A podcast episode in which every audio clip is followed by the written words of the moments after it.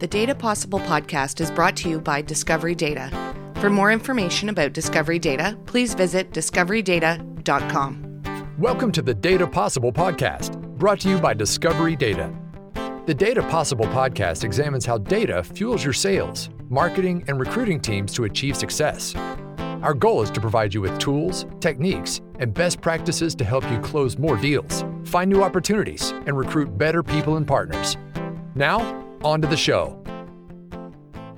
Hello, and welcome to the Data Possible podcast, presented by Discovery Data. This is your host, Doug Heikkinen. Today, we welcome Bryan Lee and Amalia Tsiongas from Ethnic Technologies. Ethnic Technologies learns about the world's cultures and languages through people's names. They've been around since 1997, where they've been an asset to multicultural marketing by leading in depth research in the field of names and cultures. Welcome to the podcast, guys. Thanks for having us. Thanks for having us, Doug. Amalia, tell us about ethnic technologies and the type of data you provide to people. Sure. So, um, as you correctly stated, Ethnic Technologies was founded in 1997. Uh, we're the industry leader in multicultural marketing data.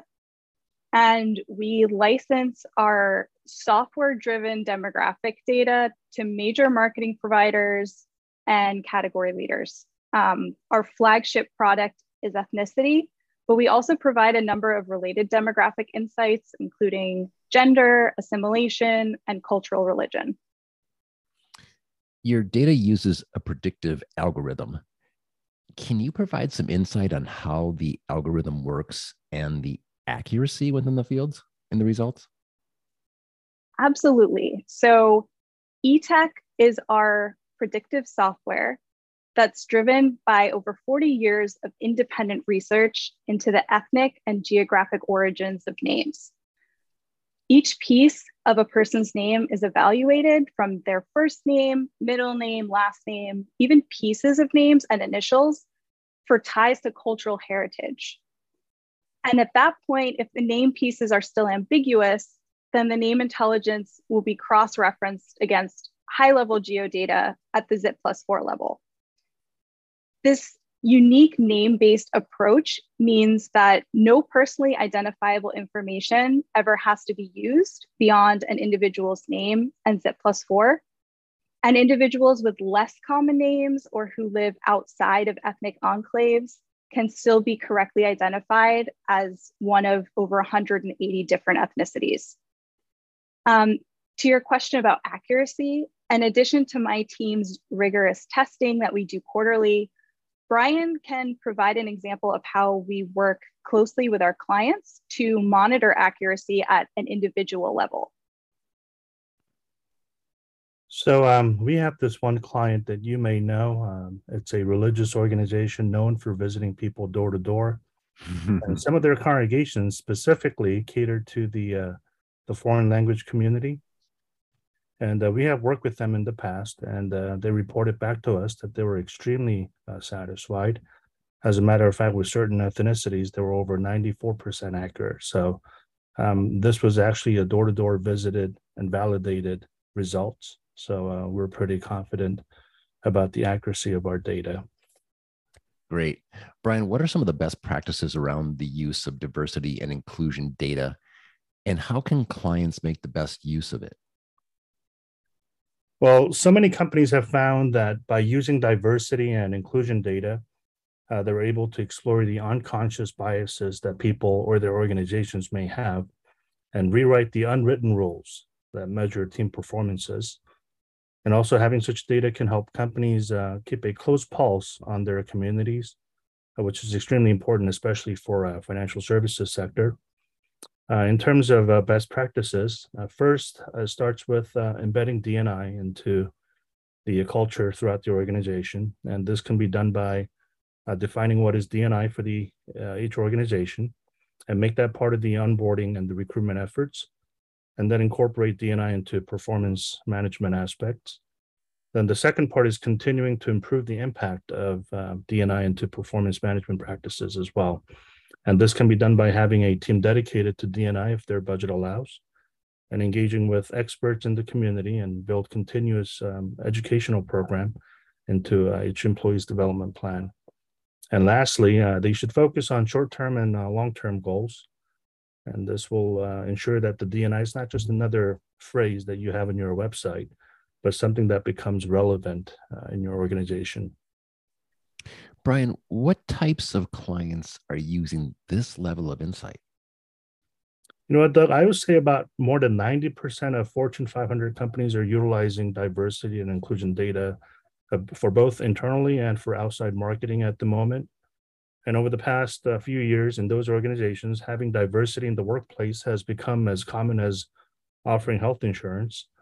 Uh, and the latest survey done by uh, Society for uh, Human Resource Management found that close to 60% uh, of all major recruiters uh, put focus on attracting diverse candidates. Discovery Data empowers you to trust your decisions and your data. As your strategic go to market partner, we improve the impact of your data driven sales, marketing, and recruiting to increase win rates and accelerate growth. Visit us at discoverydata.com to learn more. So, once they get this level of insight, what are some of the initiatives you're seeing your clients use the data for, and what are the benefits they're getting? So, um, as previously mentioned, embracing diversity and inclusion is becoming a must for any organization at this point. And um, after serving over uh, 250 different executives for different brands, uh, we found that the uh, highest growing brands are committed to achieving meaningful outcomes with diversity and inclusion across all of their areas or uh, areas of influence, uh, their workforce, their marketplace, and society, in ways that their underperforming competitors uh, really do not and they measure their D&I efforts more holistically, and they do it more often than their peers. Uh, they focus D&I on talent acquisition and retention, uh, messaging of their brands, as well as uh, community investment. And this is especially more important with brands that are engaging uh, with the, the Zoomer generation. An overwhelming 94% of that generation expects companies to take a stand on important social issues and 90% say that they're much more willing to purchase products or uh, obtain services that are deemed beneficial to the society. Uh, but at the same time, creating loyalty with this generation is not so simple because they're very savvy. And if they notice that certain brands aren't making genuine efforts to embrace the DNA values, then uh, they will quickly lose interest. And this trend will continue as the shape of our society is uh, changing, where we see the decline in white population, and Hispanics and Asians are the ones uh, driving the uh, the population growth. And the LGBTQ identity has risen from about 3.5% to close to 5.5% in the past 10 years. So we feel that any organization should be putting D&I as part of their uh, strategic priority. Amalia, um, when you're looking through all these stats and trends, um, have there been things that surprised you with the data set? That's a great question, Doug. So, absolutely. Um, and one of the things that's fascinating is some of the trends that jump out that might seem surprising or unusual at first usually have um, some sort of explanation behind them. For example, immigrant groups tend to focus on saving in order to get ahead um, and build better future for their children. And this might explain why um, in financial advisor data sets, we tend to see East Asian groups such as Korean, Chinese, and Taiwanese all overrepresented by about 20 to 50%. Um, Asian Indians as well by about 30%. And Nigerians are even higher. Um, and these are increases that actually carry over to native language speakers as well. Bryan, why is this data so important to use in the financial services industry? And how does your partnership with Discovery Data make it accessible? Well, uh, Doug, I like to um, tell the story about the importance of diversity in the financial services. Uh, when I first got into sales, I used to work for a large uh, payment processing company. And at that time, our New York office was located near the UN uh, building. And there was a frame shop across the street looking down from our office. And for many years, uh, every salesperson has, has tried to get the owner of that frame shop to switch their payment processor over to us. and he has refused to switch over even when lucrative pricing was given and many benefits. It got to the point where that our boss had put a $2,500 signing bonus for any salesperson who can close that location.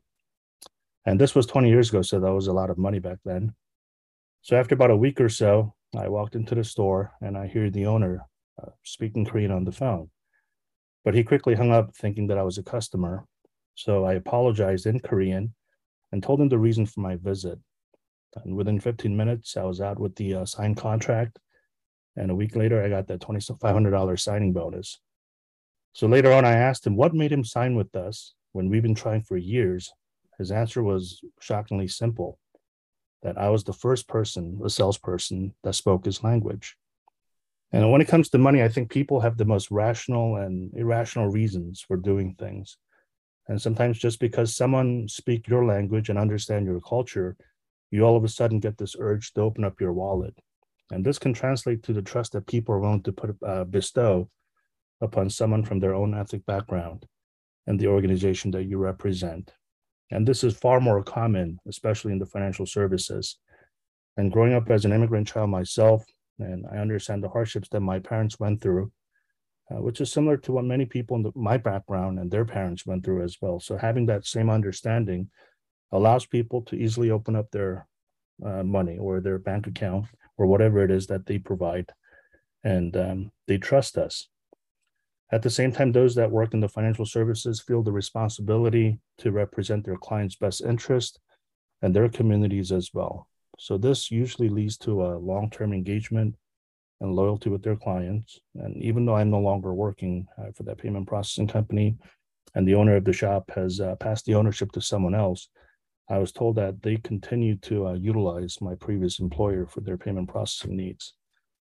So with uh, proprietary solution, uh, we're able to add valuable uh, diversity data into Discovery Data's pool of uh, uh, financial advisors.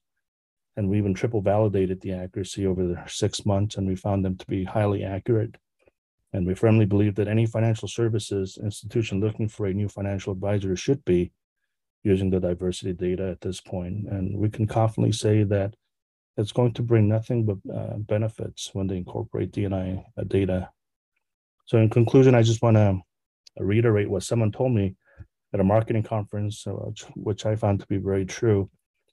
In pasta dish, D&I was the parsley or the, uh, the grated Parmesan 10 years ago and now it's the tomato sauce. Whoa, that's great. Uh, I love the story. And so much about financial services is about comfort. And with America changing at the rate it is, financial services can certainly take heed and, and use you guys' services. Bryan, Amalia, really interesting stuff. Thank you so much for joining us. Thank you, Doug. Thank you, Doug. More, to learn more about ethnic technologies, please visit ethnictechnologies.com. For everybody at Discovery Data, and the Data Possible podcast team, we thank you for joining us. The Data Possible podcast is brought to you by Discovery Data. For more information about Discovery Data, please visit discoverydata.com.